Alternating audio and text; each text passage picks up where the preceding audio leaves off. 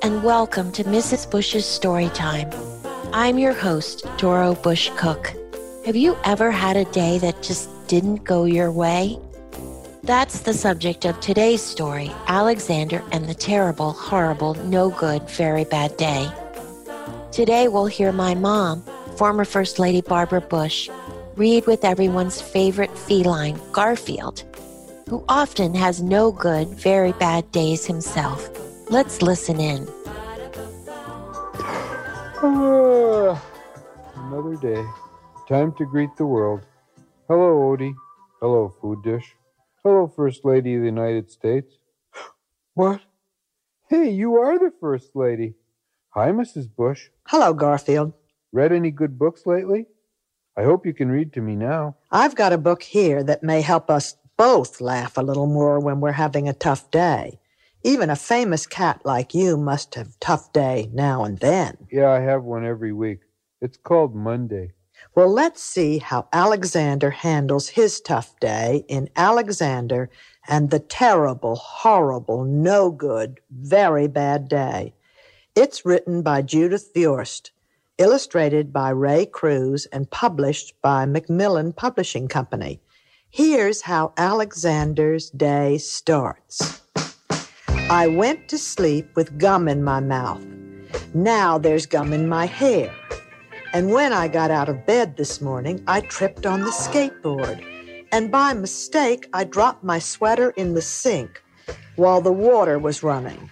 And I could tell it was going to be a terrible, horrible, no good, very bad day. At breakfast, Anthony found a Corvette Stingray car kit in his breakfast cereal box, and Nick found a junior undercover agent code ring Oh, in boy. his breakfast cereal box. But in my breakfast cereal box, all I found was breakfast cereal. I think I'll move to Australia. In the carpool, Mrs. Gibson let Becky have a seat by the window. Audrey and Elliot got seats by the window, too. I said I was being scrunched. I said I was being smushed. I said if I don't get a seat by the window, I'm going to be carsick. No one even answered. I could tell it was going to be a terrible, horrible, no good, very bad day. At school, Mrs. Dickens liked Paul's picture of the sailboat better than my picture of the invisible castle. Maybe Alex should have drawn some invisible knights to go with that invisible castle. You have to admit, a blank sheet of paper isn't much of a picture. Let's see what happens next. At singing time, my teacher said I sang too loud. At counting time, she said I left out 16. Who needs 16? I could tell it was going to be a terrible, horrible, no good, very bad day. I could tell because Paul said I wasn't his best friend anymore.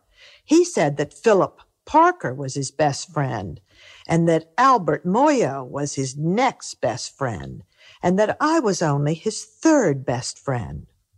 I hope you sit on a tack, I said to Paul.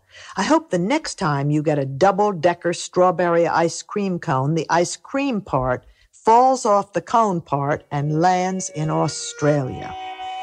There were two cupcakes in Philip Parker's lunch bag, and Albert got a Hershey bar with almonds. And Paul's mother gave him a piece of jelly roll that had little coconut sprinklings on the top. Guess whose mother forgot to put in dessert? Whoa, no dessert? That does it. Alex's day is now officially the pits. Alexander is pretty upset about his missing dessert. I suppose you'd be unhappy about that, wouldn't you, Garfield? Sure, but it's nothing 40 or 50 burgers couldn't cure. Let's see what Alexander did. Of course, first he said to himself, it was a terrible, horrible, no good, very bad day. And that's what it was. Because after school, my mom took us all to the dentist, and Dr. Fields found a cavity just in me. Come back next week and I'll fix it, said Dr. Fields. Next week, I said, I'm going to Australia. On the way downstairs, the elevator door closed on my foot. And while we were waiting for my mum to go get the car, Anthony made me fall where it was muddy. And then when I started crying because of the mud, Nick said I was a crybaby. And while I was punching Nick for saying crybaby, my mother came back with the car and scolded me for being muddy and fighting. I am having a terrible, horrible, no good, very bad day, I told everybody. No one even answered. Well, Garfield, Alexander's family isn't doing much to cheer him up. I'll say. Maybe he could trade him for a lovable cat. Let's see what happens next. So then we went to the shoe store to buy some sneakers. Anthony chose white ones with blue stripes. Nick chose red ones with white stripes. I chose blue ones with red stripes. But then the shoe man said, We're all sold out. They made me buy plain old white ones, but they can't make me wear them. When we picked up my dad at his office, he said I couldn't play with his copying machine, but I forgot. He also said to watch out for the books on his desk, and I was careful as could be, except for my elbow.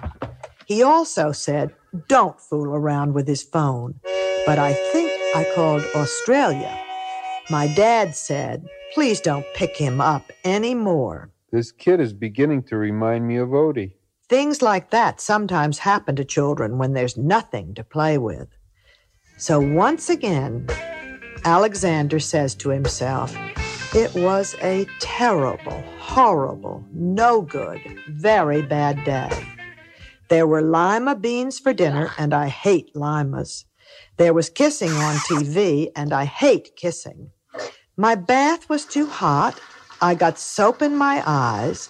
My marble went down the drain, and I had to wear my railroad train pajamas. I hate my railroad train pajamas.